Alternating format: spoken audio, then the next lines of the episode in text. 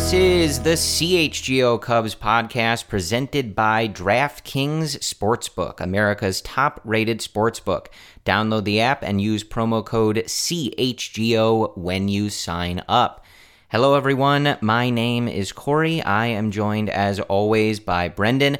We are coming to you on Friday, October 21st, and the playoffs moving along. Brendan, we are inching ever closer to seeing just how intelligently the Cubs spend their offseason budget. And I think it will be pretty intelligent, Corey. We're hearing some rumors already despite the postseason. So I'm looking forward to getting this NL and ALCS wrapped up, World Series wrapped up, and getting right into I'm it. looking forward to getting this over with because I'm sick of seeing the former Cubs. They're all over these playoffs, Brendan. I it's know. it's a little I know. much.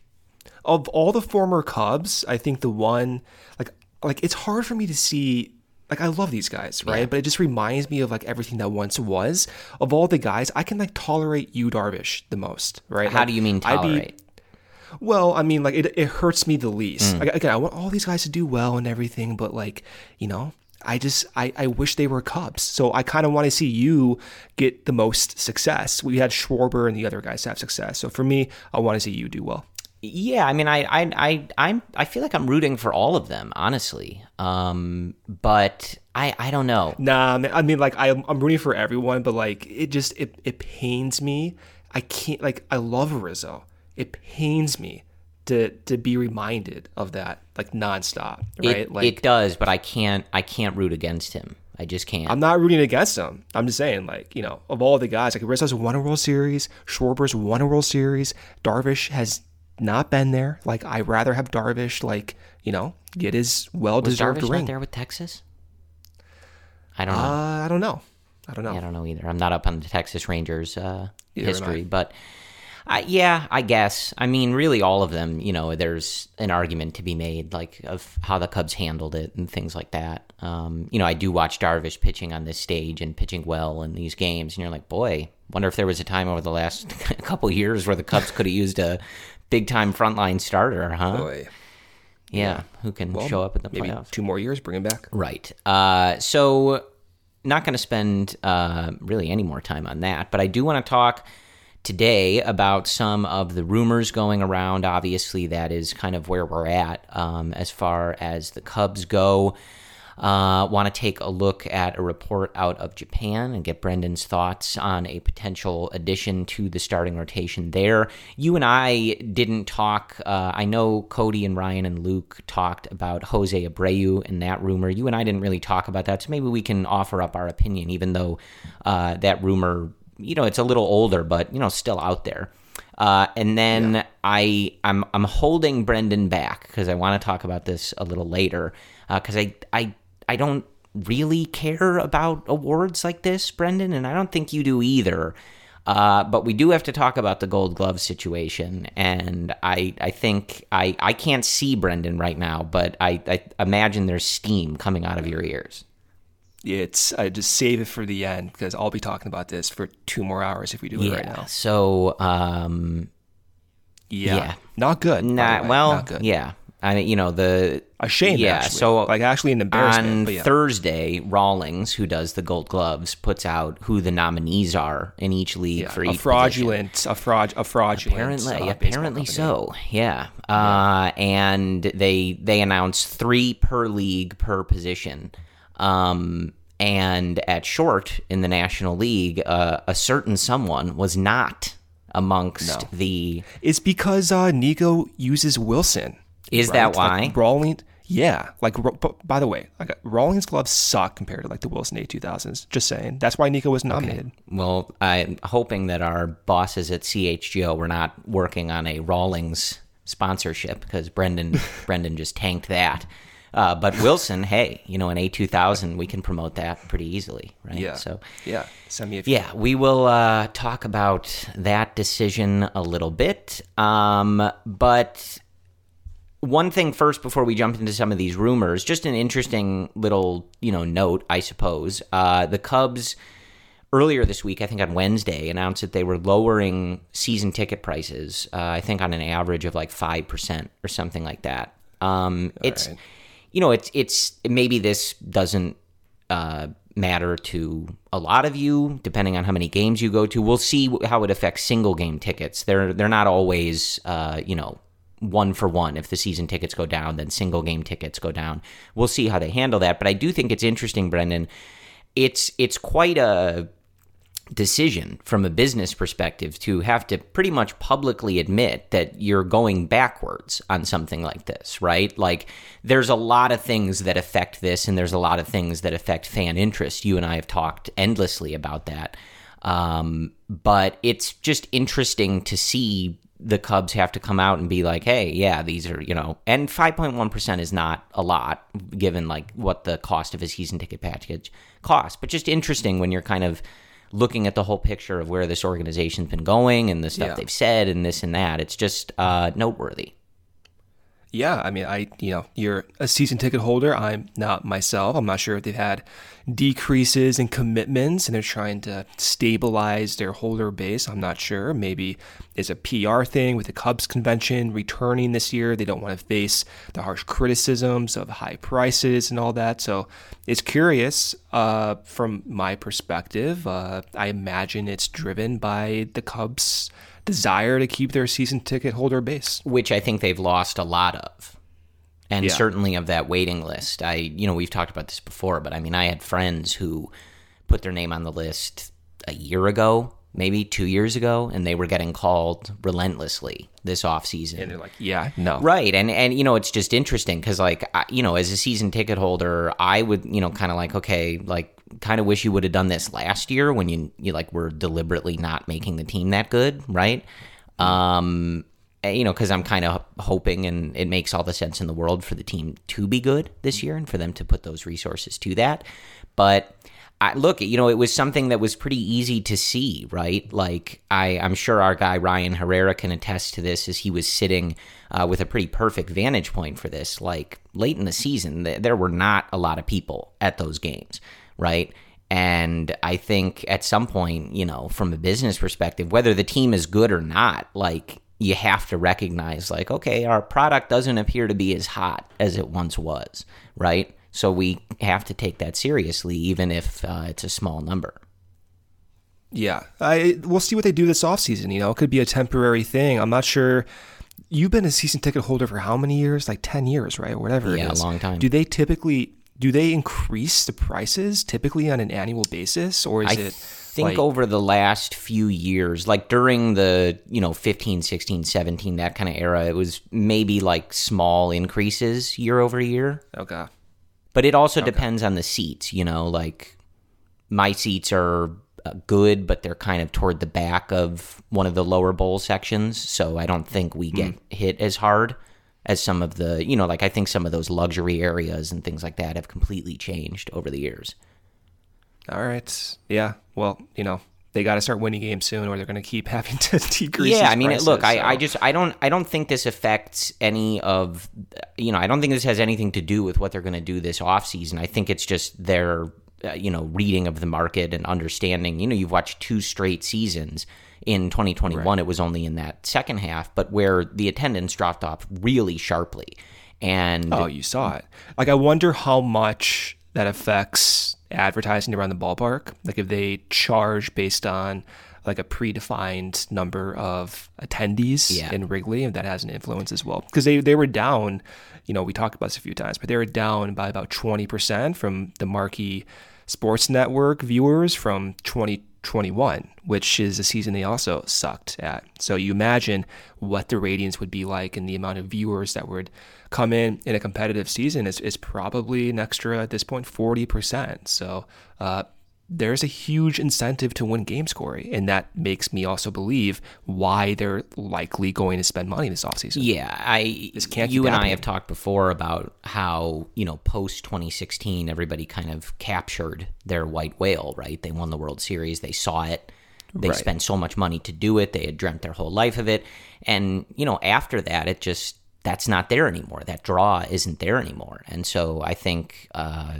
the office, and again, even if this isn't a super significant decrease in price, I think they clearly saw that you know, even just uh, putting a better team on the field, like the price is still prohibitive for some people. It just doesn't matter. Um, and you kind of have to f- find a better balance of that, right? Like more affordable for a family right. and also appealing to the people who only really want to come if the baseball is good, which it has not been. So, um, just an interesting note there. Uh, I do want to talk about uh, Kodai Senga, Brendan. There is a report. Uh, he is going to pursue MLB free agency. Uh, he is with the SoftBank Hawks in Japan. Uh, he is, I believe, 29 years old and he has been uh, really good, really successful in Japan for quite some time now. His last season uh, this year, 1.89 ERA in 148 innings, 159 strikeouts, 50 walks, uh, allowed seven home runs, mid 90s fastball. I'll let you get into all the repertoire stuff, um, and is going to be represented by the same agency that represents Yu Darvish and Seiya Suzuki. So I guess uh, this is not the first time we've heard about Kodai Senga. I think when he first announced, or when it first started coming out that he was going to pursue free agency in in MLB, obviously a connection there, right? The Cubs are looking for starting pitching. They're looking for starting pitching that maybe isn't going to be on insane level contracts. Uh, and they, you know, clearly they they just made a very significant addition in Seiya Suzuki out of Japan. So clearly a market that they are exploring, comfortable in, and as we just saw, successful in. Right? They also uh, pursued Shohei Ohtani very strongly and had one of the better presentations I think that was reported in that process. So it makes sense that they would be connected. Uh, the reason I think you and I are talking about it now is one, it's the off season, and we don't want to talk about um, how sad Anthony Rizzo on the Yankees makes us for an hour every week. Uh, but also, there was a report. Uh, I'm I'm reading this over at BleacherNation.com from Brett. Uh, a report uh, from Japan linking the Cubs and the Red Sox to Senga. And Brett notes that, mm. you know, it, it's kind of hard to tell because, of course, he's, you know, trying to uh, translate this article, you know, with Google and stuff like that it's it's always hard to tell in these early stages in a situation like this if there's smoke to that report or if it's just sort of a logical hey like you know a lot of successful uh, Japanese players have gone to the Cubs and Red Sox and they're they're big markets and and you know it's it's been successful in the past. Uh, but it makes a lot of sense Brendan. So what are we looking at with Senga? What type of pitcher would he be uh, where might he fit in the Cubs rotation? What do, what do you think about this uh, as a potential addition for the Cubs offseason? The stuff sounds good. I think he can be one of many additions, a couple additions perhaps to the rotation. I, I like his stuff. If you watch the way he throws, the biggest feature that pops out is he has an over the top release point, and his fastball sits reportedly in the mid 90s. He has touched triple digits before. And the thinking is, although we don't have the data, so this is all said with uh, a little bit of a blind spot, but the reports suggest he does have good spin on that four seam. It does carry. That's not surprising given that over the top release point. So I like that. And uh, the fact that he has sat in the mid 90s as a starter, and that velocity also reportedly does not go down as the game progresses, that suggests stamina and the ability to get through the order a few times, not because of stuff, but because of just stamina, which, which is what you want in a starting pitcher. The secondary stuff he has perhaps needs improvement and optimization, which is where the Cubs pitching infrastructure comes into play. But his biggest secondary offering is a forkball, Corey. Now, is that going to be classified as a forkball in the MLB? I, I don't know. If you go to Statcast and you filter out every pitch type by forkballs, there has not been a forkball thrown in the last two years. It is a it is a iteration of a splitter, and it's perhaps that that pitch is actually a splitter. Um, but that is thrown in the mid 80s. Uh, it has been classified as a forkball, but I imagine it will be classified as a splitter. That's how he gets his whiffs. That's how his K per nine has been slightly above nine. um, in his last year in 148 innings. Then after the splitter, Corey, he has a cutter, he has a slider, he has a curveball. He throws his cutter as his uh, third pitch. He throws his slider as his fourth pitch. He throws his curve, albeit somewhat rare, as his fifth pitch. And the cutters in the high 80s, the sliders in the mid 80s, the curve in the 70s. And again, just to emphasize, that splitter is in the mid 80s. So about a 10 mile per hour differential from his fastball, which is about average for a splitter.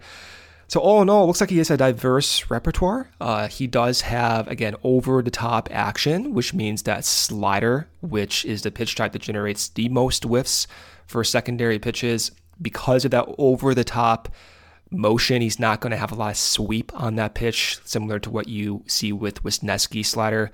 It does have some vertical movement to it, but in years past with pitchers who do have those over the top release points, there are ways to add more sweep to it. One of the perfect examples is Kershaw, who went from more vertical uh, slider breaker to having slightly more sweep to it. So it is possible that might be one way the Cubs can improve upon that. But the numbers are good. The the command and the walk rate being around three batters per game. Um, you know, just being honest, I wish that was a little bit lower but for the reported price of his services, some have suggested five years, 75, such as the MLB Trade Rumors uh, crew. That that's a really fair price in today's market that actually might be considered a quote unquote steal. Uh, I, I actually like the idea of going after and getting pitchers, international pitchers, more than hitters, Corey, to be honest, because you have more data on these guys. So you're, you're able to project these guys with more confidence than hitters. So if the Cubs have an idea that this type of stuff will translate, I am 100% into it. I, I don't think he's going to be that like top tier ace with his current stuff, but the fact that he does throw mid to upper 90s, sits in the mid 90s, does have a splitter. I'm curious about that. Does have a few breakers. Curious how that gets improved.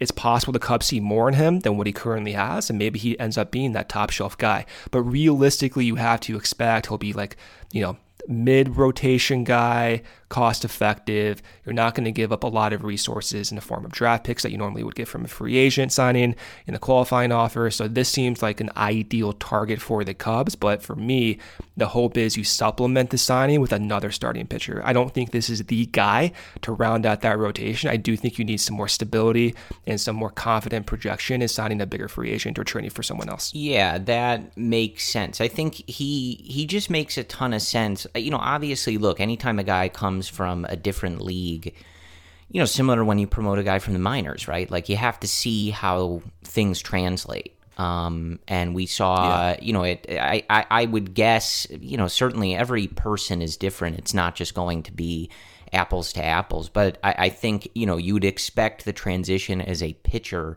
to be easier than as a hitter, because uh, at the end of the day, like stuff plays, right? Uh, versus being a hitter and having to adjust to a completely new type of pitching or, or strategy or things like that. Um, but I think you look at the potential kind of deal, it's not crazy, right?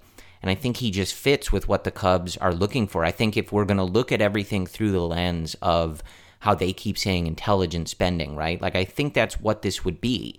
Um, even if the estimate is sort of close to what it, it ends up being. Five years 75 right? That is not a you know franchise breaking contract. It's not super long. You know he would finish that when he's around 34 um and that's the type of thing that I think the Cubs are looking for. I, I would agree with you that if they're really trying to uh, be successful next year and continue upgrading that rotation, I think you're still looking for, you know, who's that real true number one. And I think, you know, we saw in that second half that Marcus Stroman can be that guy.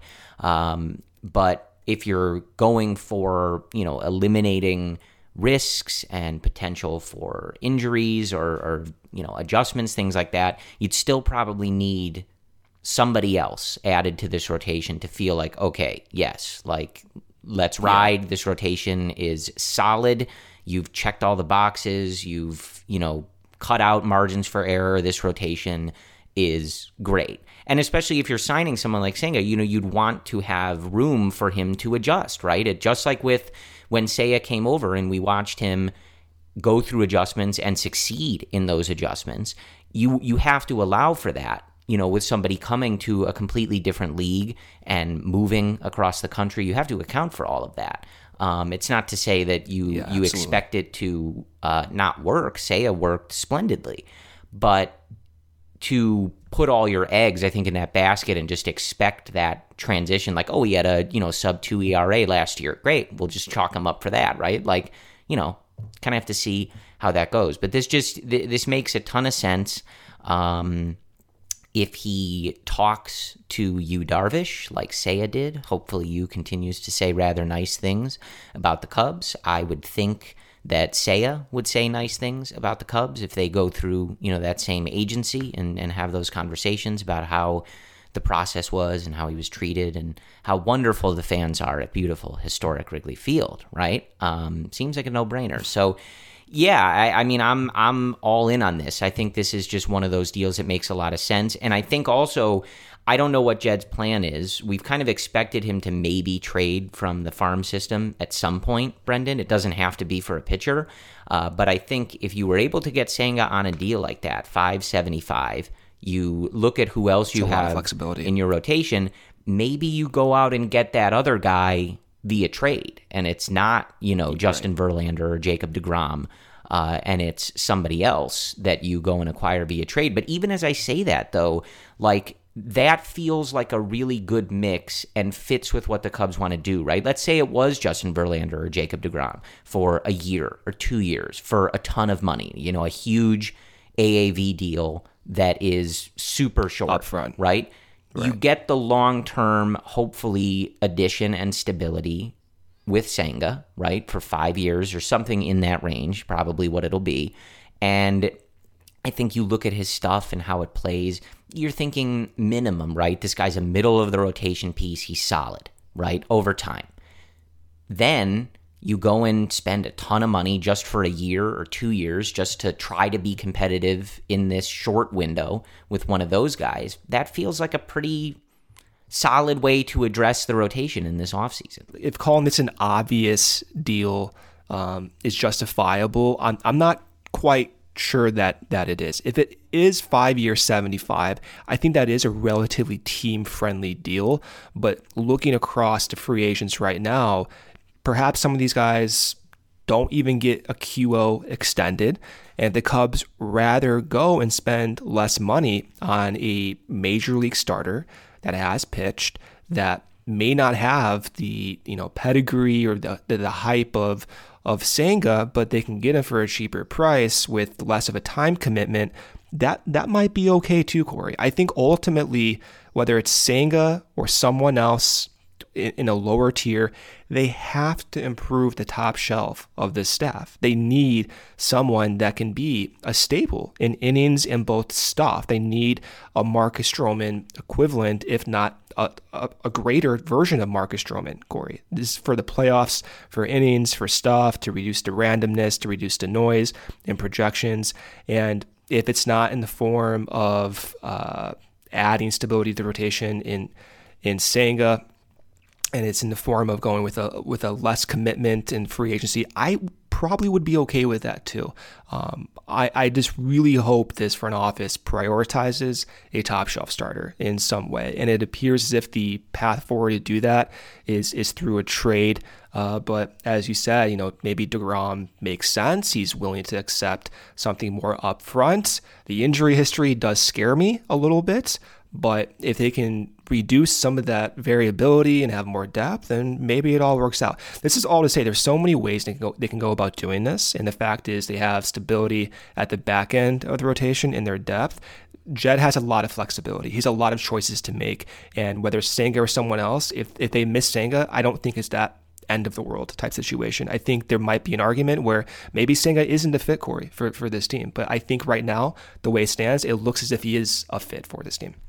Yeah, I, I, I think that's fair. And, you know, again, like we'll see as this offseason plays out if there are more, you know, serious connections. Uh, you know, whether the, the Cubs go and, and visit to meet with him or he comes stateside to, to meet with teams, as we've seen players do in the past, and we kind of get uh, a read of, of what that process is like, and there will be a little more tangible noise to this. At this point, it, I, I, right. I, think it's you know maybe just logical connections and teams that are likely to have that interest and make sense as a destination.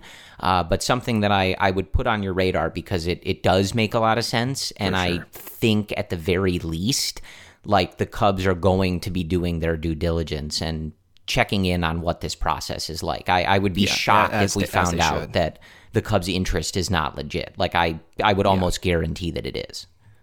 Yeah, for sure. All right, quick break here from our sponsors. First is Shady Rays. Shady Rays are premium polarized shades featuring world class optical clarity, substantial durability, and styles cater to everyone and every lifestyle. The best part about Shady Rays, they have the most insane protection program in all of eyewear, lost and broken replacements. If you lose or break your shades on day one, they told us that they will send you a brand new pair, no questions asked, dropped in the lake, off a cliff, anything, they will replace them. Even with that strong of a production program, they still manage to make very high quality shades that I can tell you holding in my hand seems just as good as any expensive pair that I have ever worn. I have the sandstone polarized shades, kind of this light cream shade. I like it. It's a cool color.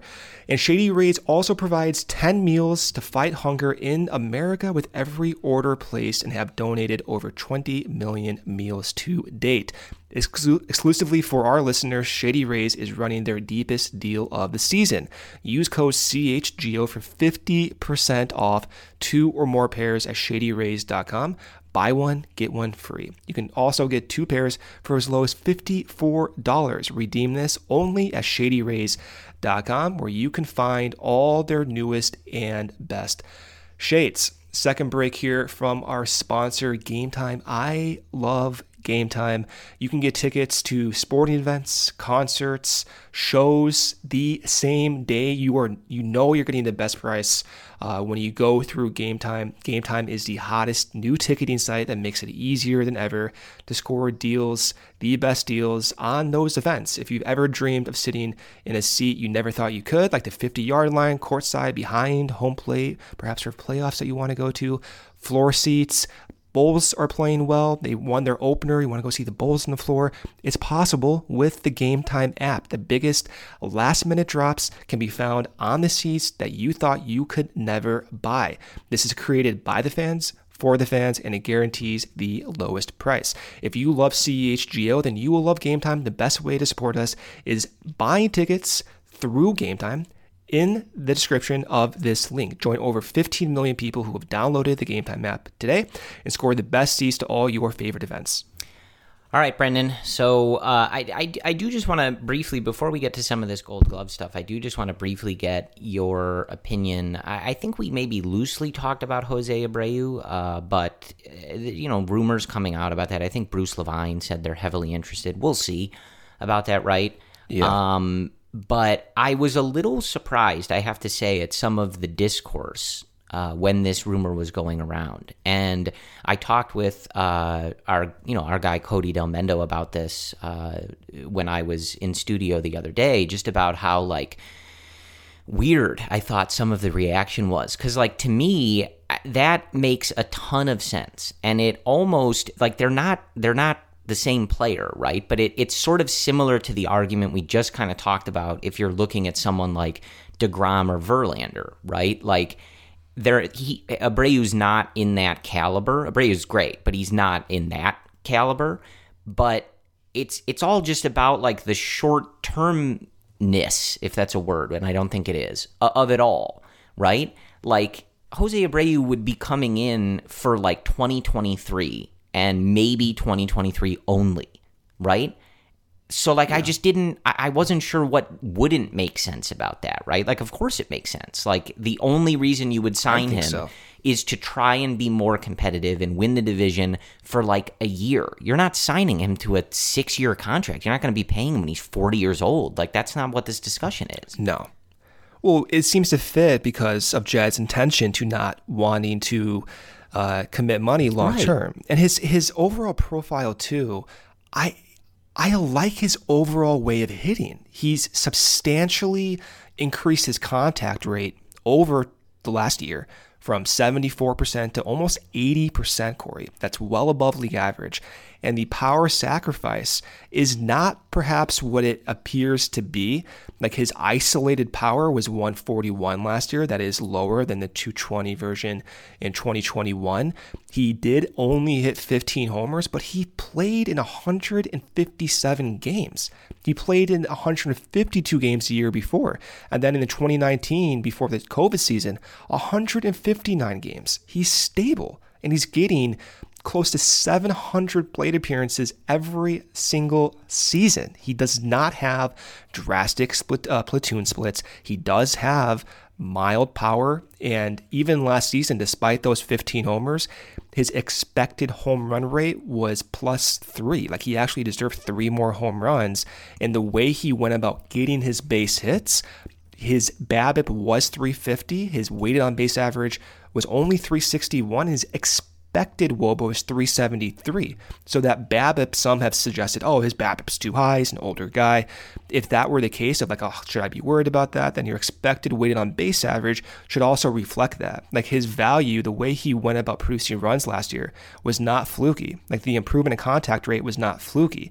He actually hit balls harder last year. He made more contact on fastballs up in the zone. He hit those fastballs up in the zone harder. One of the issues, perhaps, was that his launch angle on those pitches was just a little bit lower than what he's showed in years past, but that is suggestive of an intentional change. And he had four wins above replacement last year, Corey. Short term contract, veteran leader. We've seen what he's been able to do consistently on a year to year basis. No severe injury history.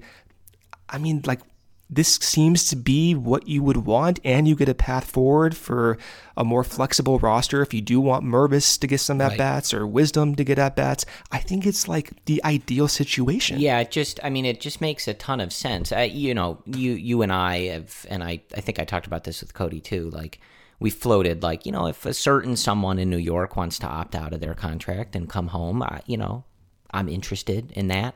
Yeah. Um, well, he may have a QO attached to him, though. Right. I, so, so, you know, but like this just makes a, a, ton of sense. Like Mervis has been killing it. He's been killing it in the Arizona Fall League. Obviously, we talked a ton about his minor league season in 2022, but he hasn't played in Major League Baseball yet, right? He doesn't even have that yeah. long of a professional career as it is, just given how everything shook out with the draft and uh, his college career and everything, right? Like, so you you want some kind of assurance there, even if you really, as an organization, you really believe in Mervis and want to give him a full fledged opportunity. Like I feel like a guy that put up a 137 WRC plus last year is a really solid like option for that. And if you are is a pillow, it's a safety net, right? And if you are going to let uh, Wilson leave, or if Wilson, you know, declines the QO and leaves, and you don't pursue that, you want to replace that offense somewhere. And Abreu could play first base. He's not, you know, like the defense there at this point in his career is what it is, but you know he's going to hit right, and he can DH. If Mervis comes up and you start him and he's great, right. cool like great that's the ideal outcome. And then abreu is your dh and a veteran presence to help mervis get acclimated to first base and hitting and all that other stuff right? That sounds perfect to me. Um, but it was just yeah I, I feel like this makes a ton of sense. Whether the cubs pursue it whether that report from bruce levine is legit we'll see as the offseason goes on. But like he's you know he's going to be 36 when next year's season starts. Like they're not going to sign well that was the argument that was the argument deal. Get- but that if, was the argument if you're against trying it. to spend intelligently and you are not of the belief, which the organization does not seem to be of this belief, that the time to push all the chips in is this moment, right? You look at where some of these prospects are when they're, you know, how far away they are. Uh, it, it, it it's not this moment, but they can win this division. They can put together a roster that can compete in the short term spend intelligently and not mortgage those future years when you do believe you're going to be a bit more loaded in terms of your pipeline yeah. and your your resources within the the system of the organization. So you need stopgaps, right? Like it doesn't have you, to be a long term thing, but you when they say intelligent spending, what that means is how do we make this team better without totally screwing over, let's say, the 2026 or 25 Chicago Cubs, right? Jose Abreu would have nothing to do with that. Nothing to do with those future teams. That money is not going to be a problem when you need to add a free agent supplement to PCA or something like that, right? They're going to have nothing to do with each other. It's just a way right. to try and be better than you were in 2022 for a year, maybe two years. And on some of these deals, I bet it wouldn't even be that. I bet it would be one year or Jed's not going to do it. So I, I think stuff like this makes all the sense in the world. It does. His contract with the White Sox before it ended this year was three years, 50 million, and annual average value of about 17 million. I doubt that his AAV will go north of like 20 million. I, I expect it's probably within that 18 million range, whether it's over two years, one year with some type of incentive laden deal and an option. It makes so much sense. And it leaves the big thing for me, Corey, is it's a difficult balance when you want to compete next year, but you have all these prospects coming up and you don't want to, d- d- you know, give resources to certain positions and risk losing playing time of your prospects where you end up having a lot of value in those pre-arb guys. This allows for Jed to accomplish two tasks. One is having stability while also giving some of those guys who could end up being very valuable a, a, chance. If you commit to first base in a four, five, six year deal with someone else, you look at Josh Bell, for example, perhaps he wants a five year deal.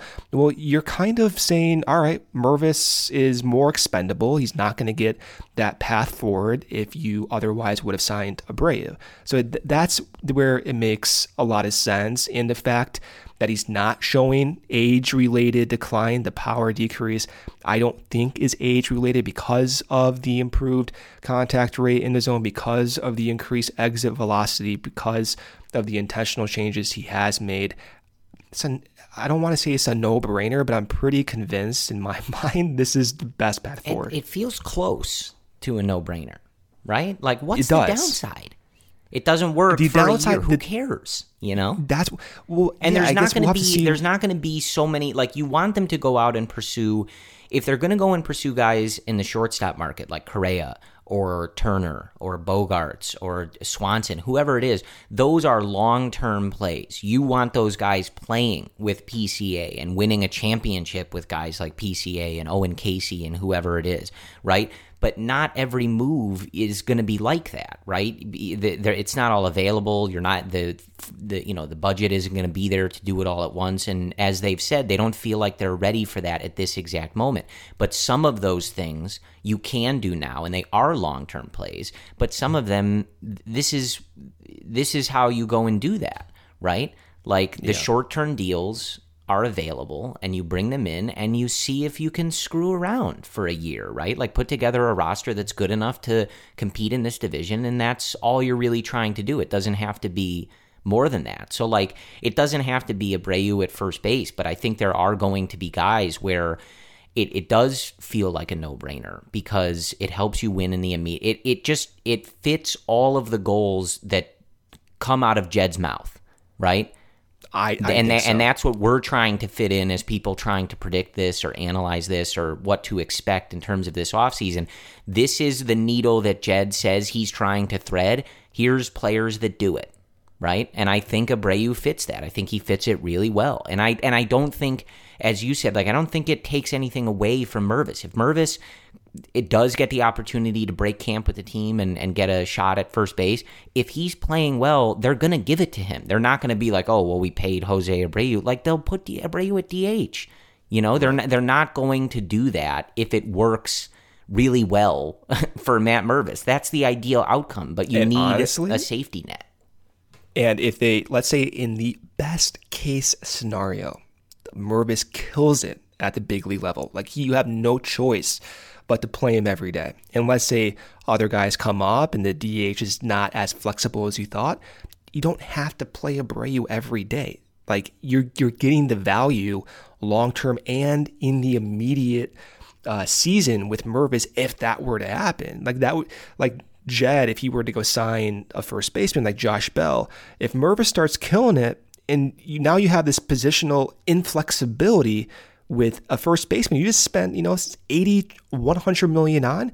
I imagine Jed does not want to risk that. So you do get so much more financial flexibility, positional flexibility as well. And the cool aspect about Abreu's profile, he's never had one season under 550 plate appearances. Not one season. He is durable. That that first baseman in New York, I don't want to say his name, I'll get sad, but he has experienced back problems over his career, right? So not to, you know, go down on that path, but with Abreu, you know that there's a strong likelihood he's not going to experience potential elongated durations of injuries because he hasn't had that in, in years past. It makes a lot of sense from your Corey. Uh, quick break here from our sponsor, Game Time. As I said, Game Time is my favorite ticketing site. I actually just used Game Time to get uh, concert tickets, Corey. I was looking around, I see these tickets for like $100. I go on game time, they're like 60% off from what I've seen. And you know that this is going to be the best price available. You can get tickets the same day if you want to go see the Blackhawks play, Corey. You want to go see DeMar DeRozan play for the Bulls. You want to see Ayo play for the Bulls. You can get tickets the same day, and this app is created by the fans and for the fans. If you love CHGO, then you'll love Game Time. The best way to support us is by buying your tickets through the link in the description, and you can join over 15 million people who have downloaded the Game Time app and score the best seats to all your favorite events. NBA fans, the wait is over. Basketball is back. So tip off the season with DraftKings Sportsbook, an official sports betting partner of the NBA. New customers can make any $5 NBA moneyline bet and get $200 in free bets if your team wins. Check this out. In addition to usual bets, everyone can boost their winnings up to 100% with DraftKings stepped up same game parlays. Go to the DraftBook Sports app, opt in, and place a stepped up same game parlay today with bigger payouts bigger than ever. DraftKings Sportsbook is where I go to bet on the NBA. Also, baseball as well. I use DraftKings to bet that second game of the NLCS. Uh, I bet on the Padres, Corey. I ended up winning money because of that. So, this is the app to do it. Download the DraftKings Sportsbook right now, the app right now. Use promo code CHGO. Make any $5 bet this weekend and get $200 in free bets if your team wins. Only at DraftKings Sportsbook with promo code CHGO. Minimum age and eligibility restrictions do apply. See show notes for those details. All right, Brendan. So the useful qualifier here um, that you can make of awards like this what you want, right? That being said, I think they're important to the players themselves, these honors. Uh, and, you know, when you look back at players' careers, this is the type of stuff that gets put on graphics and, and you know, made a thing of, right? So we have two two notes from the Gold Glove announcements uh, on that came out on Thursday. One is uh, Brendan is going to rant about in a second here, but let's start with the other one, Brendan, because I think the, the the second one is cool and I think very deserving, and that is that Ian Happ is a Gold Glove finalist in left field. Um, along with David Peralta and Christian Yelich. I mean, I'm not looking. What is? I'm not that? looking at the numbers what right now, that? but I have watched Christian Yelich play left field, and I don't know where that's coming from. I can throw a baseball farther than Christian Yelich. Yeah, I, I don't. I yeah. I like I said, I'm not I'm not looking at his like defensive run saved or anything, but I've I've I seen. can tell it. you it's minus Yeah, four. I- Corey, it's minus and- four. Oh, Like, so the sucks. metrics are bad too. Yeah, he's. Well, I guess he duh, sucks. right? Like we've all Yeah. watched him play. Uh, yeah, he has like a oh an, an arm that's uh, sort of reminiscent of like a boiled noodle of spaghetti, right? um, so that one's weird. Anyway, it's not about him though. Uh, it's about Ian Happ, and we talked maybe a month ago about how how improved he had been and how good those numbers were in the field. And this is really this is really cool. I imagine this is something that Happ is is very very proud of. Um, I think he's put in a ton of work to get better as a defender, and he deserves this honor. And I I really hope he wins. Um, he he was you know by the metrics he he did deserve this uh, as the season went on it was clear that he deserved to be in this discussion. Uh, and as we talked about with Happ before, like I, I think it's it's especially cool to see a player rewarded for something like this when you know, you came into this season and there were questions about Happ, right? Like what would his offense look like over over the full year after the 2021 season? Could he improve as a defender on on, you know, how he was rated out there before and like Happ just at this point in his career seems like the type of guy that identifies things he needs to get better at. He puts in the work and the results continue to show he he gets better at them. So I'm I'm quite happy for Ian. Um, I hope that you know he he's proud of this because he's to win he it, deserves Corey, to be. Yeah, this is really cool for Ian Happ. Yeah. I think he's going to win it. Uh, David Peralta spent half the season in Tampa Bay, so I was confused to see that on there. Christian Yelich uh, looks like a 17 year old JV baseball player in, in left field. Happ deserves it. Uh, you know, his outs above average is plus one. That ranks by left fielders in the National League as number one, Corey. Uh, another Corey, Corey Dickerson uh, on the Cardinals is tied with Happ, but the other left fielders that have been better than Happ and outs above average are in the American League. Uh, Steven Kwan, uh, Brandon Marsh in his time in left field. Uh, David Peralta is in the AL now. He finished with plus five, but of those runs saved, a big bulk of those were in Tampa Bay. So I think he may he may win this, and he does deserve it. the The amount of work he's put in, and what we've heard from him and coaches around, and, and David Ross specifically, this has been a big effort. He's had success because of it. It's kind of gone perhaps under the radar a bit. He progressively got better as the year went on, and I was monitoring that outs above average as the year was going along, and he ultimately finished in the 76th percentile. So that is a big deal. It does speak to his work ethic, the attitude, and for us fans, perhaps the Gold Glove doesn't matter, but for the players, it is validation. It, it is a big deal for them. It's it's a milestone, and I hope Happ does get it.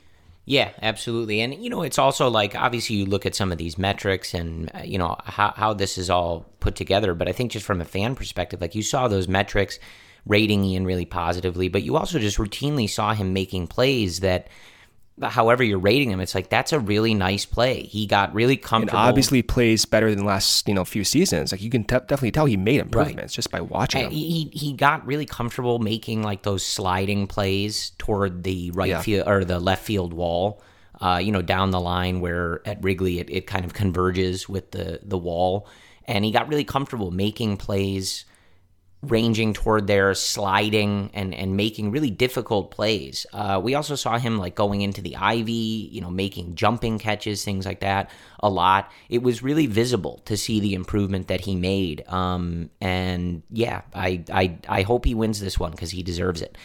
The second one is there a reason why you waited to the 50 minute mark to bring this up, Corey? Because I we know where this is going with shortstop. Yeah, okay. It's uh, are you protecting me or something? Is that what's going yeah, on? Yeah, kind of. Thank you. I guess. Nico Hoerner, not complete bullshit. Corey. A Gold Glove finalist. Ha-Seong Kim of the Padres, Miguel Rojas of the Marlins, and Dansby Swanson of the Braves. No Nico Fine. Hoerner. Yeah, that's bullshit. Nico Hoerner, second in defensive runs saved, second in outs above average. It's interesting because I'm very happy for Ian Happ, but at the same time, like Nico being left off it is one where your reaction is like, oh well, who cares about these awards, right?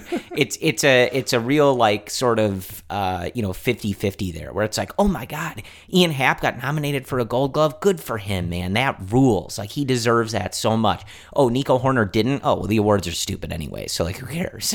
Yeah, I mean, uh, we'll, we'll, we'll, switch that thinking and now we'll shift over to this word is stupid.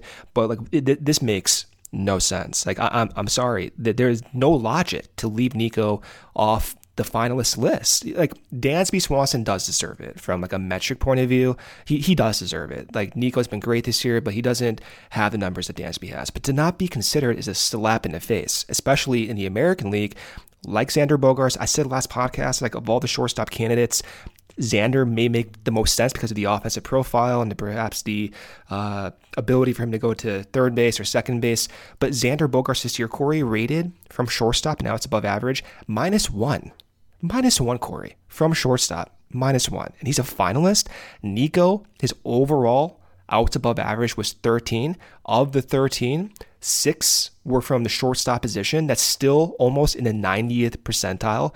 A lot of his defensive runs saved, granted, were from the second base hole, but not many shortstops were able to do that in those shifts. And he was able to move around the diamond and adapt to different angles as well. And despite him moving in that shift, still one of the better defenders from shortstop, starting his position at shortstop. In fact, seven runs better, or uh, yeah, seven better than Xander Bogaerts. That that that makes no sense for me. And from Nico's perspective, I I would be I would be pissed. Uh, this stuff does matter for these players, Corey. We talked about talked about how it matters for Happ and that validation. Nico's gone through so many adjustments. He was considered like an afterthought for shortstop for so many years. He got his chance. People were critical of his arm strength. People were critical of his range, and he went out there and he proved everyone wrong. And now you're going to be left off the list, the nominee list, when in the American League you have Xander Bogaerts, who was minus one, Corey, and that that that that is a slap in the face. I don't know who's deciding this, but that that's that's complete and utter bullshit, man. Like that really aggravates me. Yeah, I think part of the process is uh, with like players and managers and stuff. So it's like a combination of how they reach these things. Um, well, the process sucks. So whatever. No, it is. look, hey, I, I, I get it. I knew you were not going to be happy about this. I'm but gonna no, give Nico, I mean, it, it uh, yeah. It, it again. It's like you make the exact opposite argument. Not argument, but you know, sentiment for what we said about Happ for Hoerner, right? Like as you said, like Nico also would probably be really proud of this, and it's a validation of all the hard work and stuff like that, and he doesn't get that. So that is a bummer, especially when you're looking at uh, the the eye test, the metrics, the advanced metrics, whatever you want to look at. It's like, yeah, no, this should be Nico Hoerner. Maybe he doesn't win it, right? You can maybe get into that argument. No, it's just a recognition. Like Dansby the recognition, does, yes. Like this, make no mistake about it. Like Dansby deserves this. The numbers were off the charts. It's just the recognition of being included in the conversation. That's important. yeah, as opposed to being completely left off. Left off. So yeah, I you know that's a bummer. I think the thing though, the takeaway for me on this though is that like we know Nico deserved it. It's a bummer that he doesn't get this recognition. It's stupid. It is what it is. The, cooler thing though, I I do think is Happ because Happ has just been a guy who has gone through so many like, well, what is he? Right? Where does he fit in the Cubs' plans? Like, what should they do with him? Should they extend him? you know, there was a conversation, I think, you know, as 2021 was unfolding and he was struggling to begin that season. Like, I remember people writing articles about were they going to non tender him, right? And, you know, so I think for him to not only have shown what he has shown on offense, but to also make such a significant improvement. I mean, like straight up, if I had told you three years ago, Brendan, that Ian Happ would be a gold glove nominee, I would have laughed. that you no way you would have believed I, that. I wouldn't have believed you six months ago. Right. So I think that is is my takeaway at least for today. It's it's a bummer for Nico. He deserves it, but we know that, right? And I think as his career goes on, like I I, I don't think this is the last time we'll have a conversation about Nico Hoerner and fielding related awards or accolades or something like that. But Happ was just not someone I think you expected in the early parts of his career to be in a conversation like this. And I think to see someone like that, especially, you know, and, and Nico was too, but like Happ, like been in this organization for so long, drafted in this organization, has gone through this weird, you know, don't call it a rebuild period that we're in as as kind of one of the remaining faces, right, of of the last era. It's it's very cool for him to be recognized for something like this. And and as we said, I, I hope he wins. I, I, really do. I hope he wins. I hope whoever decided the shortstop have a have a terrible rest of their evening. I hope uh, they they feel sorrow when they look back and realize the opportunity they, opportunity they missed by not showcasing Nico to the national stage. This is this is a huge loss for the shortstop position. Everyone should be ashamed, Corey, of that. Yeah, I, I I do think like anytime you have, and they're different positions, but like you you know you're nominating Christian Yelich for a defensive award, but not Nico Hoerner. It's Laughable. like all right, okay, Yeah. I you know, all right. I'm not going to diminish it too much because I want Ian Happ to be proud and Well, he Ian Happ deserves is, to is be. the only is the only legitimate guy on this list. Right. So everyone Right. else yeah, is not. Just very uh, and interesting. And also like on Thursday they roll it out. They they tweet one league and mm-hmm. one position for the nominees like every five minutes. So this was like a ninety minute process on Makes Twitter, no sense. Like waiting just for the nominees, and it would be like okay, you know, twelve oh five. Here's the NL shortstop. Then nothing until twelve ten. Yeah. Okay, here's the AL shortstop, and I'm like, what is what is In between production? all their- just show the list. in between all their afternoon playoff games that half the country can't watch as well. You know, great way to, to market the sport over here. Right. Yes. Uh, notoriously great about all of that. Um, all right. So, last thing, Brendan, uh, you're going to yell at me for this, but I did get a message from our guys, Ryan and Luke, and Okay. they do want me to ask this. I'm going to ask this in as as appropriate of a way as I can because it's the end of the podcast, so I can get away with it. There's nothing you can do about it now. You keep doing this to me. Like every one of these like sensitive I'm topics, you're to saving be a good teammate. Our guys Ryan, Luke, and Cody were on on Thursday. They're doing they're they have been for the last uh, couple weeks going through their report cards for guys. And on Thursday they did Kyle Hendricks, uh, and they also did uh, fan favorite Jonathan Villar. That's not what you're going to yell at me about. It gets worse. I'm not going to say the other name, but you're going to know what it is. So Luke asked to ask you if if Nico's career was on the line and for a day you had to play Jonathan Villar or another second baseman who I'm not going to mention because you know who it is and I'm not going to say it, and you had to play one. You had to put one in the lineup. Which one are you picking? What what kind of question is this? Well, I need. I'm gonna have to talk to Luke after this podcast, Corey. This is this is an absurd question. Like I think they're getting the reaction out of you. I mean, wanted. this is like I'm. I am so I am so mad right now, Corey. I'm I'm legitimately taking my phone up and, and texting Luke right now. This, this, this there- is ridiculous. If, there was a set for you to storm off of, I would be, You would I be may doing quit. it. This may be my last podcast. Well, I think it. I think it came up because I think all three of them gave Jonathan Villar just straight Fs. I think I saw some F minuses, which I wasn't even sure was a thing. I don't even our, want my uh, name associated Slack with channel. with voluntarily choosing for one of these guys. Like I this is this this is going to be taken out of context. Like I I can't verbalize it. I can't. But I, have to. I, I, didn't say the other guy's name. I told you we weren't going to do that. I'm not Yeah. going to do that. Well, I'm not- I don't want to either. All right. But well, you know, let's. I'm not. I'm not going to say any I, I of their think names. I, I think and you know and part of the discussion came up because as we were rating some of these guys, especially when we talked about Madrigal um, the other day, um, you know, you're like trying to figure out like where to grade some of these guys, and with Madrigal, like obviously I was not. I don't think any of us were particularly pleased with his season, but I was like, well, can I really give him an F? Because like Villar is an F, Simmons is an F, like that's an F. I'm not sure like Madrigal falls in that category. No. Um, and you know, not, they have to give everybody a grade, so they have to do Jonathan Villar. I'll, you know, I'll I'll pick that particular player that you just named over the other one that also you didn't name. I'll pick that particular player. How about that? okay, Is that okay? great. Uh, sure, yeah. I Look, gave you my answer. They look, they they wanted me to, you know, they wanted me. To. I to mean, ask, it's, it's so- absurd. Like I, I am going to message them right, right after this. Like that's not it's not that's not healthy for anyone. Yeah. Well, um, hey, there you go. I, I would assume that'll be the last time we ever talk about Jonathan. I mean, it better be, but like it's a so- long off season. I'm a little upset right now, so it better be.